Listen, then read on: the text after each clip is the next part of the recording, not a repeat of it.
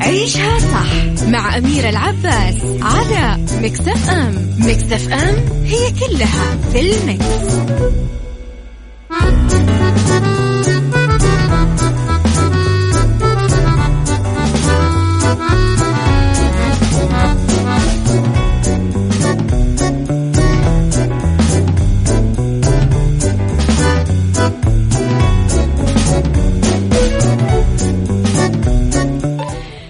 يا صباح الخير والورد والجمال والسعادة والرضا والمحبة والتوفيق وكل الأشياء الحلوة اللي تشبهكم لحالكم. تحياتي لكم وين ما كنتم صباحكم خير. وين ما كنتم من وين ما كنتم تسمعونا. أحييكم من وراء المايك وال control أميرة العباس بثلاث ساعات جديدة. نكون فيها معاكم من عشرة الصباح لين واحدة الظهر. من الأحد عذرا إلى الخميس. ساعتنا الأولى نتكلم فيها على أخبار طريفة وغريبة من حول العالم جديد الفن والفنانين وآخر القرارات اللي صدرت. ساعتنا الثانية نتكلم فيها على آه قضية رأي عام وضيوف مختصين وساعتنا الثالثة. نتكلم فيها على صحة وجمال وديكور ومطبخ. آه تسمعون أكيد في كل تردداتنا بكل مناطق المملكة وعلى رابط البث المباشر على كمبيوتراتكم وفي أشغالكم وعلى جوالاتكم Android و iOS Google Play و App Store وين ما كنتم بأي بلد بأي منطقة بأي مكان. كمان دايما تقدرون ترسلوا لي تصبيحاتكم ورسائلكم الحلوة على صفر خمسة أربعة ثمانية, ثمانية واحد, واحد سبعة صفر صفر وعلى at Mix FM Radio تويتر سناب شات إنستغرام وفيسبوك تعرفون كل كواليسنا وتغطياتنا الداخلية والخارجية وأخبار الإذاعة والمذيعين. خليكم على السمع رح نسمع أغنية حلوة ونرجع نكمل حلقتنا.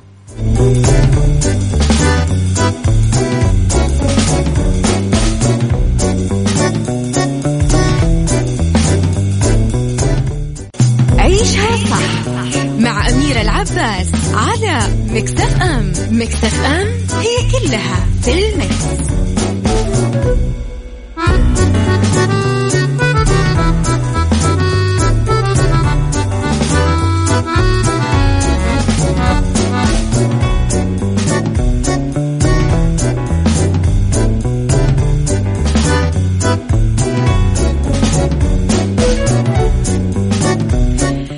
تحياتي لكم مرة جديدة. لا تنسون تصبحون علي برسائلكم الحلوة. مكسف أم معك وتسمعك على صفر خمسة أربعة ثمانية, واحد سبعة صفر صفر. الضمان الصحي شركة التأمين ليس من حقها. رفض تسجيل الناس اللي فوق ستين عام. أكد مجلس الضمان الصحي أنه شركة التأمين لا يحق لها رفض التأمين للأشخاص اللي يتجاوز أعمارهم ستين سنة. ذكر المجلس ما يحق لشركة التأمين أبدا أنها ترفض طلب التأمين للناس اللي أعمارهم تتجاوز ستين سنة. وأشار مجلس الضمان الصحي أنه ليس هناك حد أقصى للعمر يلتزم فيه صاحب العمل عند تأمينه على آه موظفين شركته وكان مجلس الضمان الصحي ذكر في وقت سابق أنه الحد الأدنى لسنة تأمين على الموظف هو 15 سنة. فدايما حاولوا آه، تطلعون على حقوقكم وتعرفون كيف الدنيا ماشية.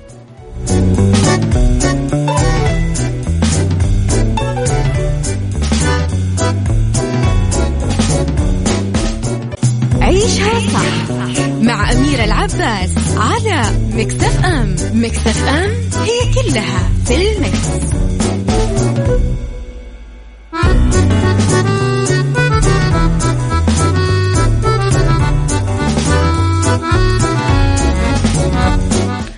تحياتي لكم مرة جديدة استئناف تصوير باتمان بعد وعكة كورونا. أعلنت الشركة المنتجة للفيلم الخميس استئناف العمل على تصوير فيلم ذا باتمان اللي تنتجه الشركة بعد أسبوعين من التوقف نتيجة آه، إصابة أحد العاملين في قطاع الإنتاج بكورونا فيروس.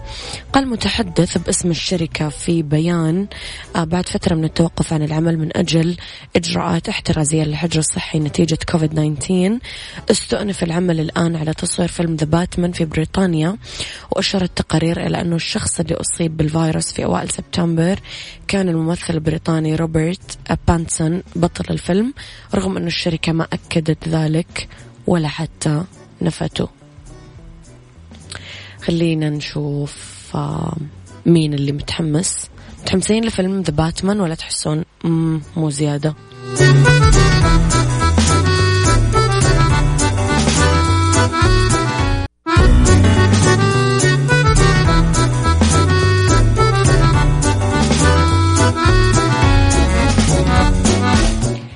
بمناسبة اليوم الوطني السعودي التسعين للمملكة العربية السعودية قررنا تشغيل أفضل تسعين أغنية بتاريخ الأغنية السعودية على Mix FM. أنتم راح تختارونها. ارسلوا لنا آه، أفضل الأغاني السعودية عبر التاريخ من وجهة نظركم على حسابنا في تويتر. وإذا كانت اقتراحاتكم ضمن ال top 10 راح تدخلون السحب للربح بجوائز قيمة.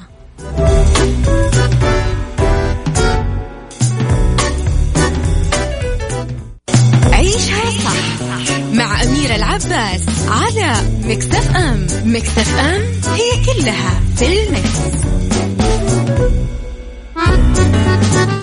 وتحياتي لكم مرة جديدة. خليني أصبح على الناس الرهيبة. صباحكم حب من غير. صباحكم نور وعافية. آه ما عندي اسمك يا صديقي اكتب لي بس اسمك. السلام عليكم ورحمة الله وبركاته. أسعد الله صباحك أميرة.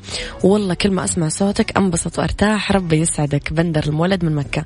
رسالتك كمان خلتني أبتسم. شكرا يا بندر. صباح الخير والسعادة والفل والياسمين والورد والجوري كل هذول يا أجمل وأحلى وأمثل وأروع. أميرة العباس من أبو مرام. شكرا يا أبو مرام. يا صباح الجمال عليكم وعلى رسائلكم الحلوة اللي تجيب العافية وتفتح النفس. أحبكم مرة. السبايدر مان واللي يتسلق على أعلى ناطحة سحاب في باريس. أوقفت الشرطة الفرنسية. شايفين؟ هذانا جايين. لا نتحمس زيادة. رجل بعد تسلقه آه، برج آه، مونبارناس أعلى ناطحة سحاب في مدينة باريس ويتداول النشطاء عبر آه، مواقع التواصل الاجتماعي مقطع فيديو. يظهر الرجل وهو يتسلق المبنى على طريقة الشخصية الخيالية المشهورة سبايدر مان وأوقف الرجل قرابة الثامنة مساء الجمعة على قمة البرج اللي ارتفاعه 209 أمتار واللي تسلقوا بدون أي معدات وقائية. هذا كله وفقا لصحيفة فرنسية. انطلق الرجل بمغامرته هذه مع حلول المساء وأوفد عناصر من الشرطة إلى الموقع. نفذ عملية نزوله بالحبال لتوقيفه و... وهذا كله صار طبعا بعد ما قطع نص المسافة. الرجل اللي ما كشفت هويته آه، بولندي قدم نفسه على أنه سائح بحسب مصدر من الشرطة. صباح الخير والورد والجمال على أبو عبد الملك صديقنا الجميل.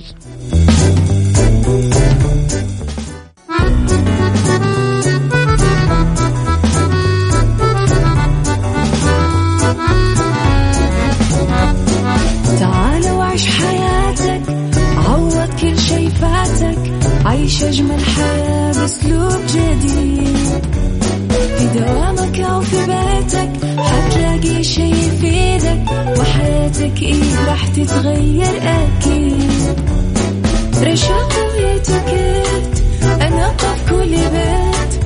ما عيشها صح أكيد حتعيشها صح. في السيارة أو في البيت اسمعنا والتوفيق. تبغى الشي المفيد ما عيشها صح الآن عيشها صح مع أميرة العباس على مكتف أم مكتف أم هي كلها في المكس.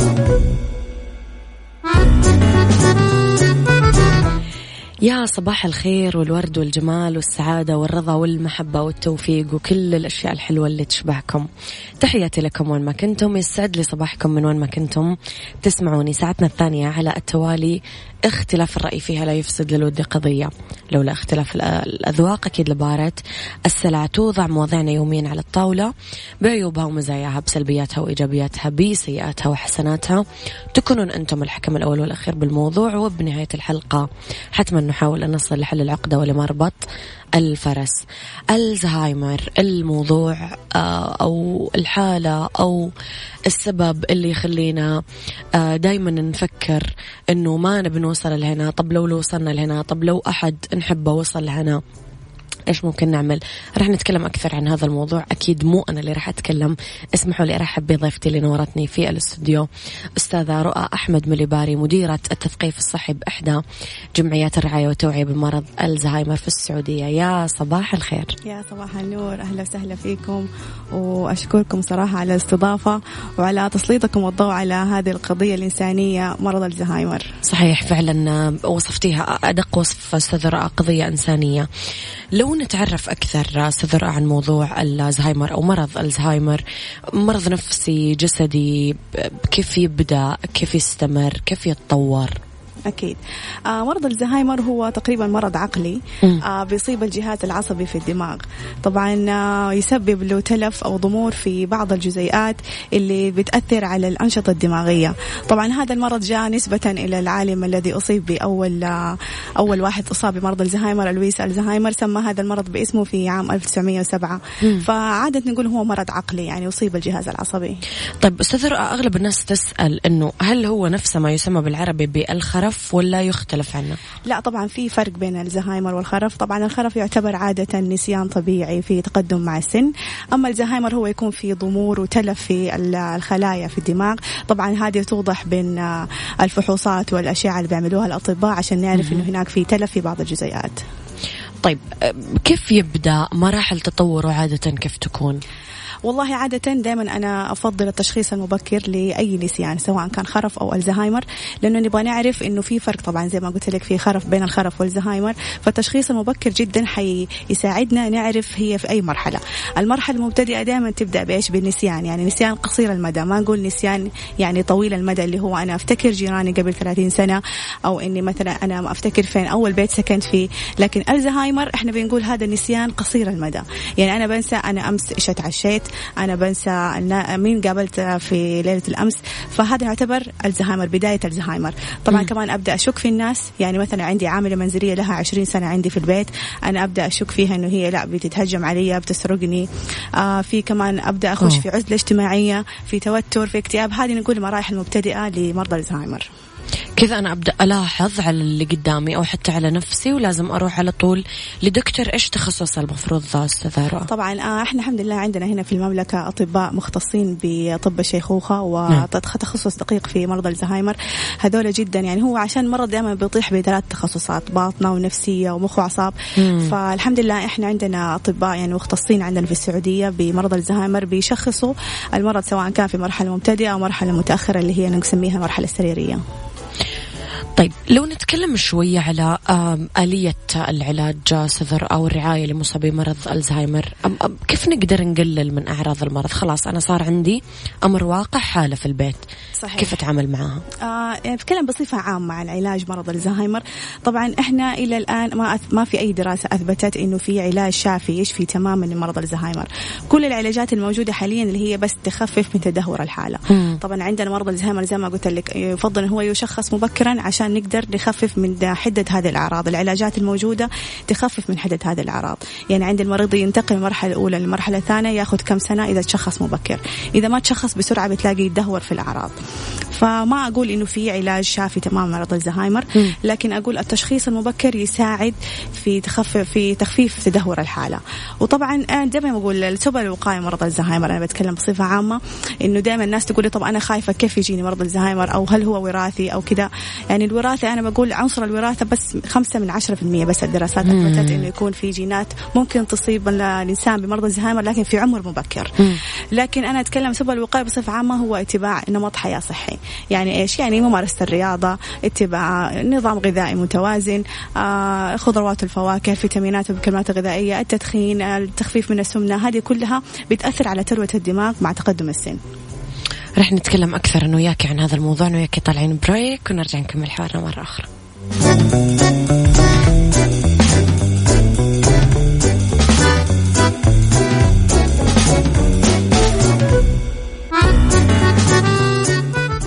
عيشها صح مع أميرة العباس على مكتف أم مكتف أم هي كلها في المكس.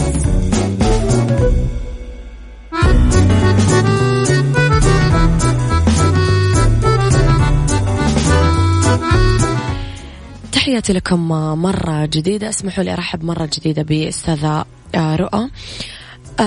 أستاذ رؤى موضوع الزهايمر مو موضوع بسيط. يعني خليني آخذ مثال جدا إنه ممكن تكون أمي نسيتني. أمي مي عارفة بالضبط أنا مين. فلهنا توصل درجة إنه هو مسكين موجوع وأنا كمان موجوعة كأحد عايش معاه جوا البيت. اليوم نتكلم شوية آه، أنا وياكي على المخاطر على مصاب مرض ألزهايمر. كيف ما يتعرض للخطر ما يأذي نفسه. في ناس أستاذ كانت تترك البيت مثلا وتطلع وما تعرف ترجع وغيره وغيره من المواقف اللي ممكن ينحطون فيها يعني. صح. فإيش أقدر أعمل؟ عشان كذا إحنا زي ما قلت لك نركز دائما على رفع نسبة الوعي. طول ما هو الشخص واعي أنا كيف فاهم المرض كيف أعرف أتعامل مع المريض أنا حكون أقدم أفضل رعاية لمريض الزهايمر.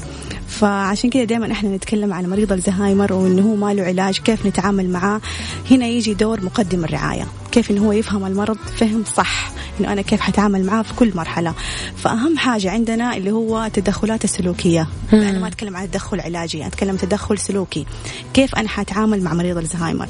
يعني مثلا إحنا نقول الروتين استدامة الروتين. دائما الأطباء عندنا يقولوا استدامة الروتين هي أهم علاج لمريض الزهايمر. يعني إيش؟ يعني أنا أخصص وقت معين للأكل أخصص وقت معين للنوم وقت معين متى يروح الحمام متى يشوف أشخاص يعني أي نشاط يومي لازم أعمل له روتين ثابت. بالضبط في في وقت معين. هنا حيخفف التوتر على المريض. ما حيكون في شيء جديد هو خايف إيش في إيش صاير إيش كذا فاستدامة الروتين هنا مرة حتخفف من توتر المريض وكمان إنه هو ما يكون يعني أنا ماني عارف إيش في في عندنا عزيمة صار في سهر صار لخبطة في النوم. طبعا هو عندنا مشاكل النوم مع مريض الزهايمر يعني جدا جدا كبيرة نومه ملخبط؟ إيوه ما ما بيناموا كويس ويلجأوا للتدخلات الدوائية. فعشان كذا إحنا دائما نقول لما يكون في روتين هنا مره حيخفف كثير كثير على المريض. وكمان إحنا أهم شيء نركز على استخدام اللغة البسيطة. يعني إحنا إحنا قاعدين نتعامل مع مريض زي كأنه طفل. طبعا ما بنوريه إنه هو طفل بس نستخدم لغة بسيطة معاه. يعني ما نستخدم انت أنت شايف مين هذا عارف مين وليش نلومه؟ أنت ما عرفت هذا الشخص ليش ما عرفته؟ أوه. لا نستخدم معاه لغة جدا بسيطة. يعني أنا أجي أعرف بنفسي والله أنا رؤى جيت أسلم عليك زي كذا. ما أجلس اساله انت عارفني مين أنا وكذا فاللغة انت فاكرني جدا. مهمة. وطبعا مم. البيئة المحيطة زي ما تفضلتي آه لازم تكون آه يعني سليمة وآمنة. آه تكون من لون واحد ما فيها أشكال كثيرة بتأثر على المريض. آه تكون فيها الألوان هادئة. هذه كلها بتخفف على توتر المريض وما تصيبه أي نوبات من الهلع من سبب إحنا ما نكون عارفين إيش هو. طبعا أستاذ مهم ننوه إنه إحنا أصلا بشهر سبتمبر إحنا أصلا بشهر آه، التوعية بمرض الزهايمر كيف ممكن نشرح أزمة كورونا لأحد عنده آه، ألزهايمر أستاذ بما إنك قلتي إنه عقليتهم تعتبر لازم نشرح لهم بلغة بسيطة ولازم نشرح لهم بلغة قريبة لفهمهم. طبعا. فكيف ما يخاف؟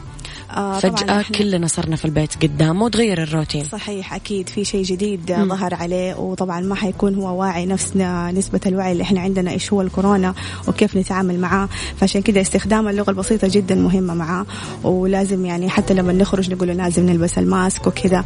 فعشان كده في هذا الشهر كثير في منظمات قاعدين تسلط الضوء على رفع نسبة الوعي على مرض الزهايمر. إنه كمان تركز على دور مقدم الرعاية زي ما قلت لك مقدم الرعاية هو أهم شخص إنه إحنا نوعيه ونفهمه المرض وإنه كيف يتعامل مع مريض الزهايمر. وكمان نرفع يعني نعزز من جهوده. مو بس إنه إحنا نفهمه بنعزز من جهود المقدم الرعاية. إنه هو كل يعني بيصب عليه كل الجهد. إنه هو الوحيد اللي بيرعى مريض الزهايمر. فما نعرف هو إيش قاعد يعاني من ضغوطات نفسية في التعامل مع مريض الزهايمر. فإحنا عشان كذا لازم كلنا نكون يد واحدة إنه إحنا نعزز من جهود مقدم الرعاية. طيب أستاذ إيش الأشياء اللي ممكن نعتبر إنه ممنوع تماما آه نحط مريض الزهايمر فيها. خلينا نقول مثلا سواقة السيارة إنه ما ينفع نخليه يسوق سيارة. دائما تختلف على حسب المرحلة. دائما في المرحلة المبتدئة في أشياء يمنع منها مريض الزهايمر يعني مثلا ما نخليه خلاص متعود على هو لو نتكلم على مثلا مرأة مريضة ألزهايمر آه متعوده على ان هي تطبخ حتلاقي في لخبطة في إن هي في المكونات في المقادير ما هي عارفة هي متعودة تطبخ هذه الطبخة من سنين. فممكن يعني نشاركها لازم. أول كانت تسوي طبخة لحالها الآن لازم نشاركها في الموضوع. عشان هي لا تحس هي بحاسة بشيء حاسة إنه هي مرتبكة حاسة انه هي نسيت. فبتدخل في توتر وقلق. فإحنا لازم نشاركها عشان ما نحسسها إنه في شيء غلط. آه عندنا مرحلة متوسطة يعني مثلا المريض خلاص بدأ إنه هو يفقد يعني السوشيال يعني ما ما عاد يبغى يشوف ناس ما عاد يبغى يجلس مع الناس. لا إحنا ما نخليه العزلة الاجتماعية جدا بتأثر على مريض الزهايمر. فإحنا بالعكس يعني نشارك أفراد العائلة بنجلس معاه ونتكلم نخليه يتكلم كل ما هو بيتكلم بيتحفز عنده القدرات الدماغ الذاكرة. نخليه يلعب الكلمات المتقاطعة. آه جدا مفيدة في تحفيز قدرات الدماغ والنشاط الإدراكي والدماغ ففي أشياء بسيطة يعني دائما إحنا بنوجهها لمقدمين الرعاية يتعاملوا فيها مع مريض الزهايمر عشان ما نخليه لحاله في غرفة ومعزول اجتماعيا. طيب أستاذ في دائما مثلا جمعيات نقدر نترك عندها الأطفال اللي هم مثلا بيبي داون في جمعيات نقدر نترك عندها كبار السن في جمعيات نقدر نترك عندها مثلا المدمنين وخلافه. هل في جهة مثلا إذا أنا ظروفي ما تسمح أني أتواجد في البيت مع مريض الزهايمر وفي نفس الوقت حضرتك بما استشفينا أنه ما ينفع يقعد الحالة. صحيح. أنا ما أعرف هو إيش قاعد يعمل أو فإيش أقدر أتصرف إذا أنا هذه إمكانياتي وهذه ظروفي؟ والله شوفي الجمعية السعودية الخيرية مرضى الزهايمر هي مهتمة طبعا بمريض الزهايمر بتقدم خدمات كثير يعني سواء لمقدم الرعاية من حيث يعني تدري دورات تدريبية كيف يتعامل مع المريض محاضرات تثقيفية زي عندنا هذا الشهر كثير محاضرات توعوية آه، عن المرض وتكون البث المباشر يعني خلاص مقدم الرعاية بي يعني بيتعامل face to face مع مع الدكتور أسئلة واستفسارات. آه كمان الأسر اللي هم دخل محدود اللي ما هم قادرين يعني يوفروا المستلزمات أو آه العلاجات. فالجمعية بتساعد كثير في دراسة حالة هذه الأسر ومساعدتهم في الأشياء اللي هم ما هم قادرين يوفروها. وكمان في يعني إن شاء الله إحنا قاعدين آه نعزز دور مركز الرعاية النهارية اللي هو بيفيد كثير إنه يعني أي مريض عنده أي مقدم رعاية عنده مريض زهايمر طبعا كلنا عندنا اشغال وكلنا عندنا مواعيد كلنا عندنا أشياء نبغى نعملها. فمركز الرعاية النهارية هذا كثير بيفيد. مقدمين الرعاية انه هو يخلي المريض فيه بيشوف مرضى زيه وبيتعامل معه والأنشطة اللي بتصير. فإن شاء الله هذه برضه من ضمن الخطط المستقبلية للجمعية. دائما يقولون أستاذ رؤى اسمع تحديدا عفوا كبار السن. يعني أسمع مثلا جدتي دائما تقول لأمي إنه لا تعصبين كثير أو لا تشتغلين كثير لأنه بيصيبك ألزهايمر. فهم يعتبرون إنه آه، ضغط الشغل أو كثرة التفكير أو إنه الواحد يجهد نفسه في العمل هذه مسبب. هل هذا الكلام صح ولا مجرد كلام إحنا نقوله لا؟ طبعا مجرد كلام. إحنا دائما بالعكس بنوعي إنه بالعكس خلي دماغك على طول شغال. دائما يستخدم الأنشطة اللي تشغل فيها الدماغ. يعني إحنا معتمدين اعتماد كلي على الأجهزة الإلكترونية في الوقت الحالي. بس عشان كذا دائما أقول القراءة التعليم هذه الأشياء كلها أنت بتخلي دماغك شغال على طول. هذه إن شاء الله يعني تحمينا من إنه إحنا نوصل بعد تقدم العمر بعد 60 65 إحنا نصاب بالزهايمر. طبعا الأشياء الأشياء اللي إحنا قاعدين نقوم بها يعني في ناس كثير بيقول لك لا النشاط البدني مو شيء ضروري. لا في كثير من دراسات أثبتت لو نص ساعة من نص ساعة ل 45 دقيقة جدا جدا مفيد. تحمينا من تصلب الشرايين اللي إحنا بيصيبنا في تقدم السن ويكون عارض لمرض الزهايمر. مسببات أستاذ إحنا قلنا الوراثي نسبته ضعيفه نص في المية يعني خمسة خمسة من عشرة.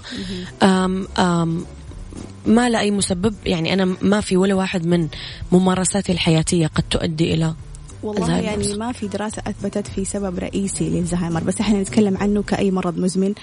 آه يعني نبعد عن الأشياء اللي هي تخلينا نصاب بالأمراض المزمنة هذا كضغط أو سكر ودي الأشياء. آه زي ما قلت لك نمط حياة صحي هذا هو الأساس. إنه إحنا نتبع نمط حياة صحي بيحمينا من أي مرض إن شاء الله. حضرتك تفضلتي سفر أنه هو مرض عقلي. نقدر نعتبره. آه هل في أي حاجة عضوية أو أو في جسمي ممكن تتأثر أو تتأذى؟ آه حضرتك ذكرتي أعراض نفسية قلق توتر اكتئاب وخلاء عزلة آه هل في أي حاجة عضوية ممكن توجع المريض؟ آه والله شوفي يعني مثلا في المرحلة المتأخرة نقول. في المرحلة المتأخرة هي مرحلة سريرية طبعا المريض هنا بيفقد قدرته إنه يستخدم الحمام مم. آه تصير عنده مشاكل في البلع بينسى كيف يبلع بينسى أوه. كيف يأكل يمس- ينسى كيف يشرب كيف يمسك الملعقة آه فهذه أشياء كثير بتصيبه في المرحلة المتأخرة أو المرحلة المتوسطة فهذه نسميها يعني اللي هي الأشياء اللي تصيبه آه زي ما قلتي انت آه آه أشياء عضوية نعم أنا وياك طالعين بريك وكمان رح نرجع نتكلم مرة أخرى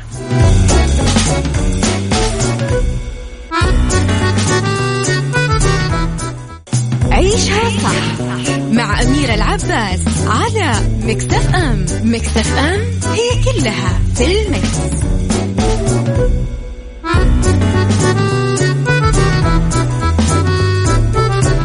تحياتي لكم مرة جديدة تحياتي مجددا لأستاذ رؤى أستاذ رؤى بما أننا في شهر التوعية آه، بمرض الزهايمر إيش رسالتك في آه، حلقتنا اليوم؟ إيش حابة تقولين للناس اللي متخوفة من هذا المرض اللي آه، ممكن هو يكون صايبة وقاعد يسمعك الحين في مراحله الأولى الناس اللي عندها في البيت هذه الحالة؟ أكيد. آه طبعا أنا أوجه رسالتي لكل الناس إنه الوعي جدا مهم إنه إحنا نفهم كيف المرض وأعراض المرض وطرق الوقاية والعلاجات المستخدمة في المرض. هذه أهم حاجة عشان أنا أعرف أتعامل مع المريض. آه طبعا إحنا في شهر عالمي للزهايمر. طبعا بنسلط الضوء على هذا المرض وكل المنظمات سواء الدولية والعالمية بتساعد في في نشر هذا الوعي وهذه الرسالة البسيطة والقضية الإنسانية لأنه لأغلى فئة على قلوبنا أبائنا وأمهاتنا كان لهم دور كبير في المجتمع. والأهم من ذلك أنه إحنا ندعي كل الجهات والقطاعات للتكاتف والتضامن في مساعدة هذه الفئة الغالية عشان نوصل رسالتنا البسيطة لكل أفراد المجتمع والجمهور العام. يعطيك ألف عافية أستاذ رؤى صراحة نورتيني اليوم وأنا وياك أكيد لنا لقاءات قادمة أكيد بإذن الله شكرا تعالى. لكم على الاستضافة. أحييكي. ألف شكر لك. كانت معي ضيفتي اليوم في الاستوديو أستاذة رؤى أحمد مليباري مديرة التثقيف الصحي آه، بجمعية الرعاية والتوعية بمرض ألزهايمر في السعودية.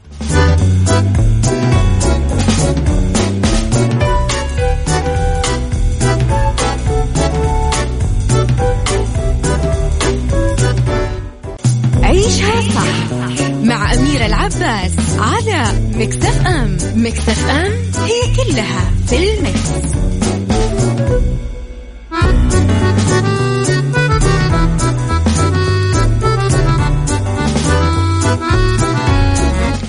تحياتي لكم. إذا نتكلم على شهر التوعية بالزهايمر اللي هو سبتمبر خلينا نتكلم عن شوية حقائق يا جماعة.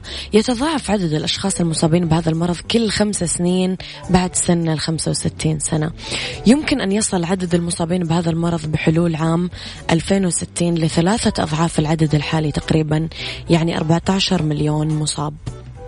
من الممكن أنه يقلل التعليم خطر الإصابة بالزهايمر لا تعد الإصابة بالزهايمر مرحلة طبيعية من مراحل التقدم بالعمر لا.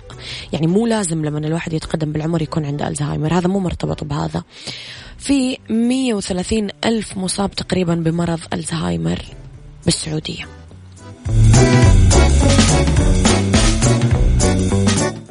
لو تكلمنا شوي على أهداف شهر التوعية بألزهايمر رح نتكلم على إن شاء الله رفع الوعي الصحي وتعزيزه حول مرض ألزهايمر بالعالم. أيضا تطوير الخدمات المقدمة لمرضى ألزهايمر تعنى بهم في جميع مراحل المرض. أيضا تقليل خطر آه الإصابة بمرض ألزهايمر من خلال تغيير نمط الحياة وأيضا اتباع أسلوب صحي. أخيرا أنه تعقد ورش عمل تتناول آه مواجهة التحديات إيصال الخدمات الشاملة لمرضى ألزهايمر وأيضا رعايتهم بالطرق الصحيحة.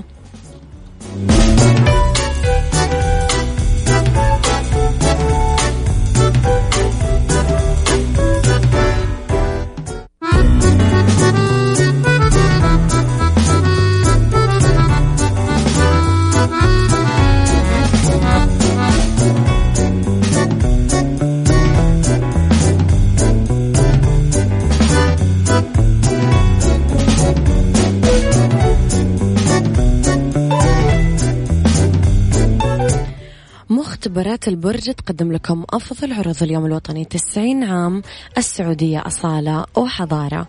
10 تحاليل ب 90 ريال بس للاستفسار. 9 2 3 أصفار 4 4 2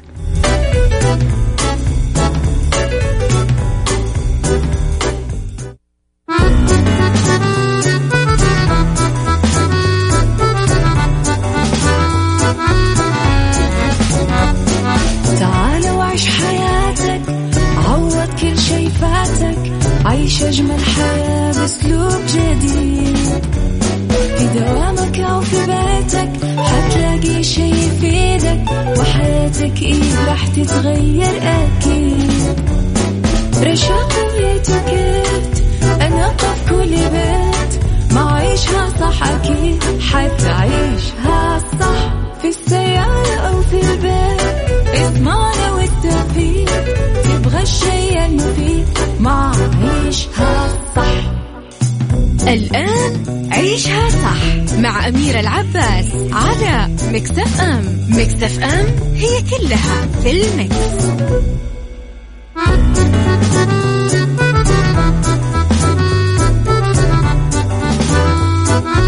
ويا مساء الخير وتحياتي لكم في ساعتنا الثالثة على التوالي أولى ساعات المساء. هي آخر ساعات برنامج عيشها صح أحييكم فيها مجددا من وراء ال mic وال control. أنا أميرة العباس. تحياتي لكم وين ما كنتم. يسعد لي صباحكم وين ما كنتم ومساكم. تقدرون تسمعوني على تطبيق Mix FM على Android و iOS من Google Play أو Apple Store وعلى رقم الواتساب دائما تقدرون ترسلوا لي رسائلكم الحلوة على صفر خمسة أربعة ثمانية, ثمانية واحد, واحد سبعة صفر صفر. على at Mix FM Radio تويتر سناب شات انستغرام وفيسبوك تقدرون دائما تتابعون أخبارنا وكواليسنا وتغطياتنا وكل ما يخص الإذاعة والمذيعين. راح نتكلم أنا وياكم اليوم على Mix Kitchen وحلا حنيني. راح نروح شوية للأشياء الشعبية. وفي سيكولوجي فيروس كورونا كيف نتخلص من الحزن لفقدان نمط الحياة المعتاد وفي بالدنيا صحتك وأسباب حموضة المعدة المستمرة.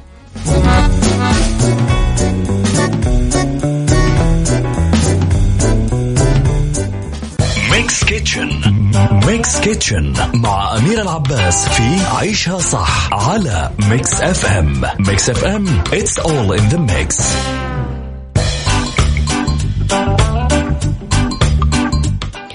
نروح للحنيني. راح نتكلم اليوم على حلا الحنيني. يكفي الأربع أشخاص.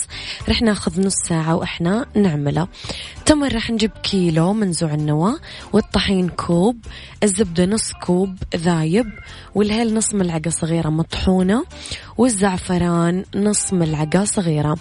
طريقة تحضيرها راح نحط الطحين ونحمصه بوعاء لين يصير ذهبي. راح ننقله لوعاء ثاني ونضيف له تمر ونمزجهم كويس. وعملية المزج تصير بيدنا مش بأي حاجة تخفق يعني لا بيدنا. بعدين راح نحط الزبدة آه، الساخنة المذوبة تدريجيا آه، مع متابعة المزج ونحط الهيل وبعدين نحط الزعفران ونستمر بالمزج لين يصير المزيج متجانس وفي قطع كبيرة من التمر. راح نحط مزيج التمر بطبق التقديم وممكن نزينه بالصنوبر أو اللوز المحمص. راح يتقدم حلا الحنيني جنب القهوة الساخنة.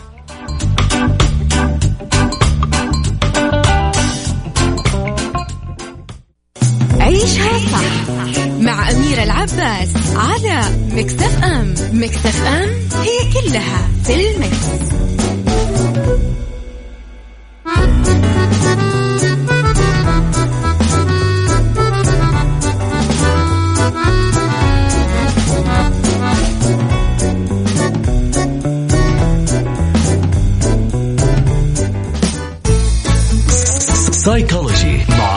psychology مع أميرة العباس في عيشها صح على Mix FM Mix FM it's all in the mix.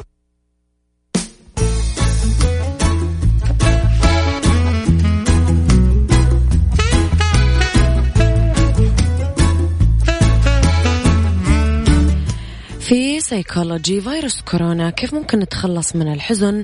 إننا فقدنا نمط حياتنا المعتاد.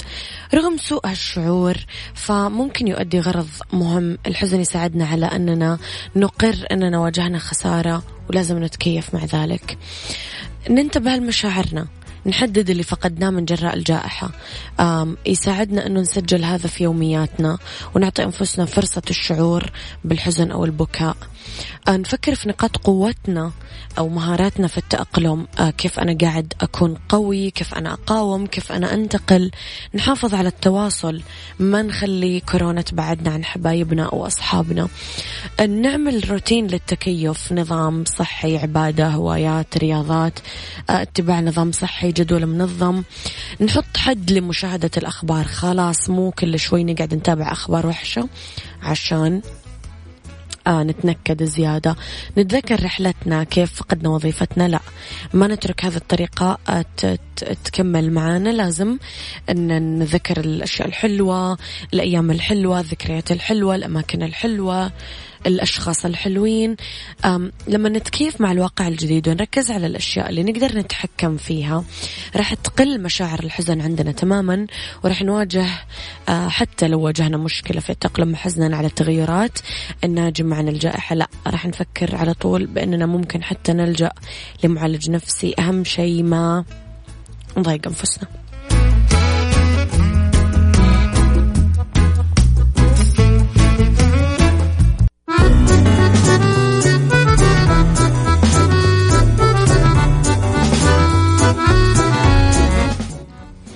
عبر عن حبك للوطن بصوتك باليوم الوطني التسعين. خلي الوطن كله يسمع تهنئتك على هواء إذاعة Mix FM. شارك الآن وارسل جملة همة حتى القمة. متبوعة بتسجيل فرحتك على واتساب Mix FM على الرقم صفر خمسة أربعة ثمانية, واحد, سبعة صفر صفر.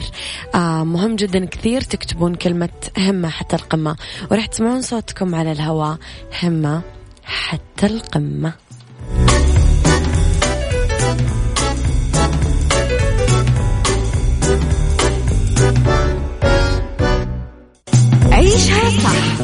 مع أميرة العباس على Mix FM. Mix FM هي كلها في ال mix.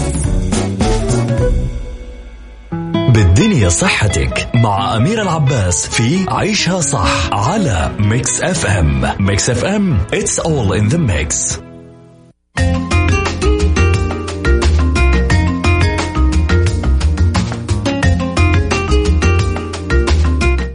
لأنه بالدنيا صحتك أنا وياكم نتكلم على أسباب حموضة المعدة المستمرة. يجمع أطباء الجهاز الهضمي على أنه أعراض حرقة المعدة تعتبر مقلقة لأنه إذا عانى منها الشخص مرة أو مرتين بالأسبوع لمدة تزيد عن شهر آه راح يصير للمريض آه ضرورة أنه آه يستشير طبيب مختص عشان يدور وراء السبب ويعمل الإجراء. الطبي اللازم. بعض العوامل اللي تعمل على تهيج حموضة المعدة قلق وإجهاد آه ناكل وجبات كبيرة آه ناكل أطعمة حارة سبايسي آه ناخذ منتجات حمضية آه ناخذ منتجات مثل الطماطم صلصة كاتشب وخلافه. الأطعمة الدسمة والمقلية كمان الشوكولات البصل المشروبات اللي فيها كافيين مثل المشروبات الغازية أو القهوة أو غيرها والنعناع. هذه كلها مهيجات لحموضة المعدة. فانتبهوا منها. وإذا حسيتوا منه تطور معكم الموضوع وبدأ يكبر يطلع عن سيطرتكم فعلى طول خلوا آه طبيب مختص أو استشاري يدخل ويشخص حالتكم بشكل صحيح.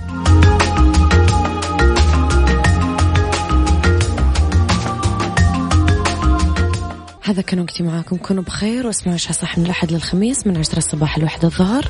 كنت معاكم من المايك والكنترول أميرة العباس.